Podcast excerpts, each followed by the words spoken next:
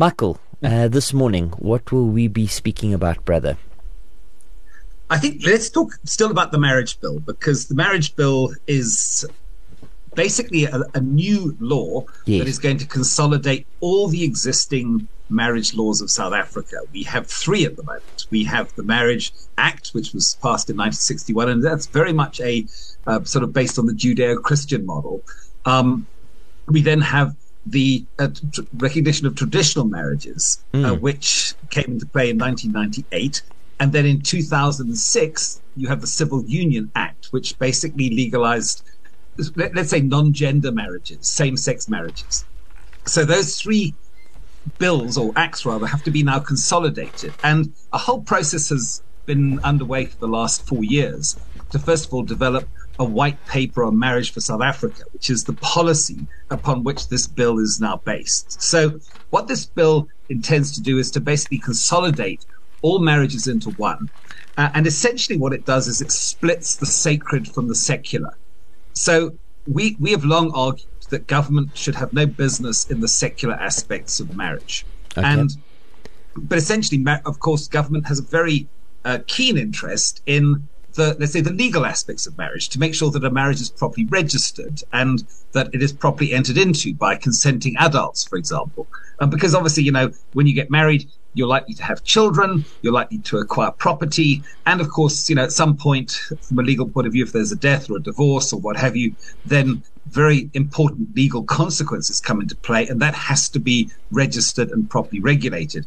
But we argue that the sacred side, however you solemnize that, whether it's a Christian ceremony or a Muslim ceremony or a traditional ceremony or whatever you choose, government should have nothing to do with that. And that should definitely be protected in as much as the conscientious objection rights of those marriage officers should be properly protected so that they're never compelled to do anything that goes against their sincerely held conscience and belief.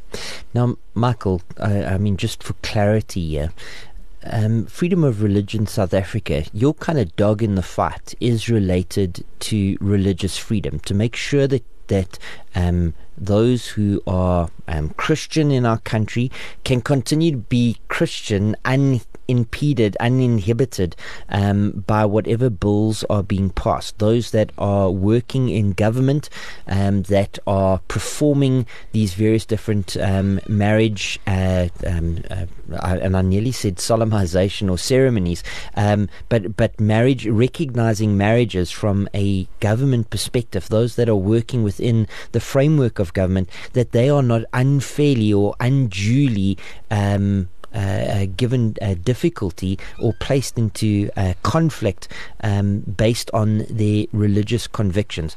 Um, uh, uh, I, I, what I'm saying is correct. I've understood in terms of how your guys' approach to this particular marriage bill is concerned. Yes, you're 100% correct. We want to make sure that the religious freedom right of marriage officers is never infringed upon. In other words, at one point during the debate over what this policy would look like, upon which, of course, the law will then be based, there was a, a position which said that religious marriage officers would be compelled to solemnize all forms of marriage, whether it was contrary to their conscience or not. We fought very hard against that. And essentially, that is not the case in the marriage bill, although it does have to be reinforced. So we have, uh, among other things, on our website, a very simple click through to a submission that you can either download and fill in yourself and send off, or you can go through to the DearSA page, which we're collaborating with again. But w- what we're not um, arguing about, of course, which I think is a, of, a, of a broader concern to the faith community, is the whole area of marriage itself.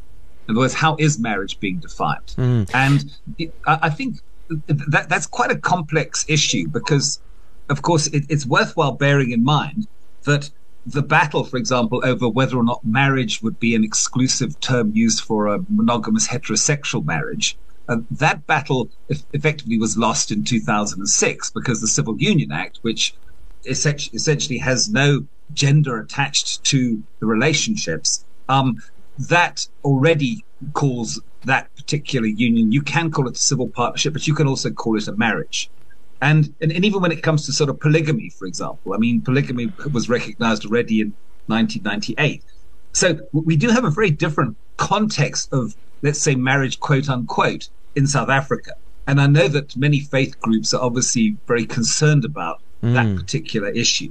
Um, but that isn't FOR SA's issue. Uh, but we do believe that nevertheless, it's very critical that we defend, while we can, the right for religious marriage officers to not have their um, sincerely held convictions overturned, if you like, yes. and being forced to solemnize any form of marriage. And I, I think that's a super helpful recognition that whilst we are really celebrating the advancements of this bill in terms of the provision for um, those from the faith community not to be um, unduly ostracized for their positions that they might take based on their faith.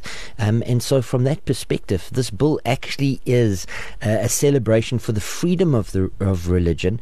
The, the reality is that, um, from a state perspective, at least, we we are giving up um, or we are seeing going um, and um, a movement towards the secularization of our state, and and uh, and and and that's the the swing and the roundabout uh, in terms of what this bill uh, is providing. Have I understood things correctly if I say that? Yes. No, no you, you, I think you absolutely have. You know, we, we live uh, under a constitution and that constitution is a very liberal constitution and it obviously has very secular elements in it. And we're seeing that constitution, understandably, now reflected in our law.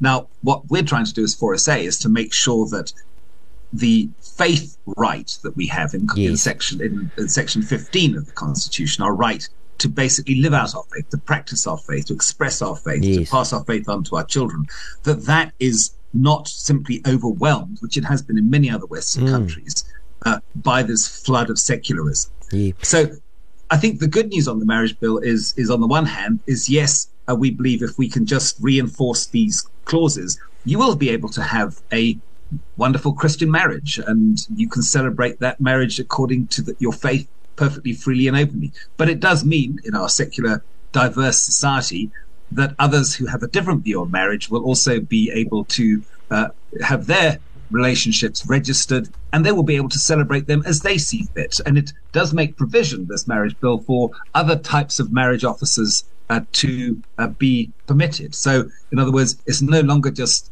state employed marriage officers and religious marriage officers. A- anybody from an organization in good standing uh, can become a marriage officer. So, other communities can actually uh, have officers. Of course, they have to pass all the exams and tests and stuff because it's got a lot of legalities attached. But they will also be able to have marriage officers uh, who will be able to regulate and, and, and let's say formalize and register all all those types of marriages. But the, the, the, there are limits still. Um, obviously, you know, underage marriages. I think there there's there's not going to be permitted any marriage under the age of eighteen. Mm. Um, you won't be able to marry sort of like you know f- three men and a and a cat, for example. I mean, I think you know th- th- th- there's still going to be limits and parameters, but there is obviously a much greater scope now for people not only to be married, um, but also to have their own officers who will be able to formalize and register those marriages. So, Michael, uh, l- last week, in actual fact, what, what happened was we chatted to Daniela, and, and after that conversation, um, yeah, we were talking around marriage and marriage in general, and recognizing that in the Christian faith, at least, um, uh, in terms of an orthodox biblical understanding of marriage, it's always one man, one woman, and it's for life. And uh, just this recognition that the marriage bill that is on the table is, in effect, um, eroding that understanding of marriage. And I think it's right that we as believers um, uh, recognize that this movement towards secular, the secularization of our state is reflected um, in this marriage bill. Uh, I mean, that does come at a at a heart cost to us, um, a, a recognition that that South Africa is moving away from an orthodox understanding of what marriage is into something else, something which is is morphing all over the world, um, and that's not going to be good for our society in general. And um, it's right that we as believers decry that and and and mourn that. But from the perspective of freedom of religion, we can at least celebrate that our country is recognizing that we will be able to continue to to um, uh, act out our religion, our faith, and our practice unimpeded under this present bill as it's been explained. However, there is a need for listeners to stand up. It's the 25th of August, and and Michael, I might be preempting what you want to say, but it's the 25th of August. We have until the end of this month to make our voices heard.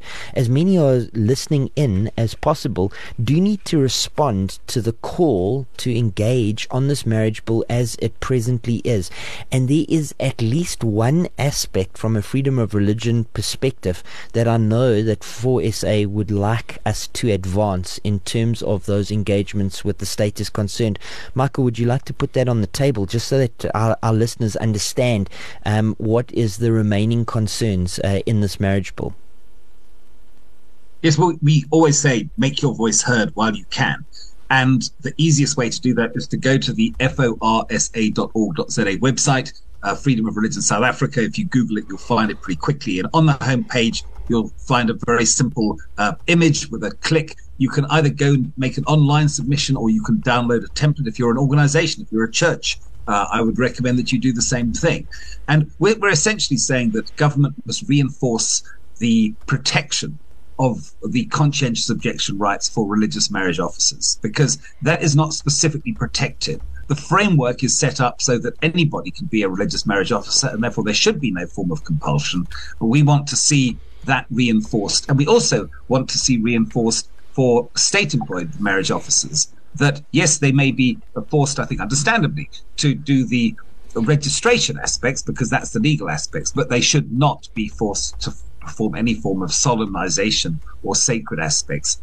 And then there's one fairly minor tweak that we need to have put in uh, to potentially stop criminalization for somebody who negligently doesn't register uh, a marriage. But that's a, a, a, relatively minor issue. So, yes, and, and, I think what you said is correct, Mark. You know, we, we, we do have something of a litmus test in this marriage bill um, in terms of the evident secularization of marriage mm. that is actually a reflection and, and a, even a continuation. But as I said, you know, we have to also understand that this has been in force, if you like, and enforceable uh, since 2006. So we're 17 years late to the party in the sense of if we're trying to protect marriage as a you know, monogamous um, heterosexual union. Um, but nevertheless, I think it is a good moment perhaps for the faith community to wake up to actually understand that these battles don't just go away. Uh, they tend to increase in intensity and they're on multiple fronts. And that's mm. why FOR SA, as a watchman, is always looking out for where these erosions to faith and freedom and our rights to live out and practice that are under siege. So, yeah, please keep an eye on our website, keep an eye on our Facebook page, uh, look at our YouTube channel, um, join our WhatsApp groups, because we need everybody to be aware and ready to respond when the opportunity arises, because that's how we have our voice heard still, thank God, in our democracy. Well, Michael, we know that those voices are heard because we've been speaking to you for many years, and we know when we have raised the flag and people have responded, gone to the FOR SA um, uh, site, uh, familiarized themselves with what is going on in these various different bills, and then headed across to the DearSA platform and made a submission, a weighty submission. We know that the government has listened to the voice of the people many, many times over, and um, and so in this particular case, you've heard that there is a need for us to respond on this bill, even as it relates to freedom of religion at this time in order to make it explicit um, regarding uh, the role of marriage officers, uh, whether that be in the state or whether that be your pastor down the road. We need to get this right, friends, else what's going to happen is we're going to be in trouble down the road. Maybe not this year, but certainly next year when these come before the court and we don't have provision and protection in this bill for those who are solemnizing um, and celebrating marriages on our behalf. Uh, they're going to get the short end of the stick. And so now is the time to act. Um, head over to the FOR SA website. That's for.org.za,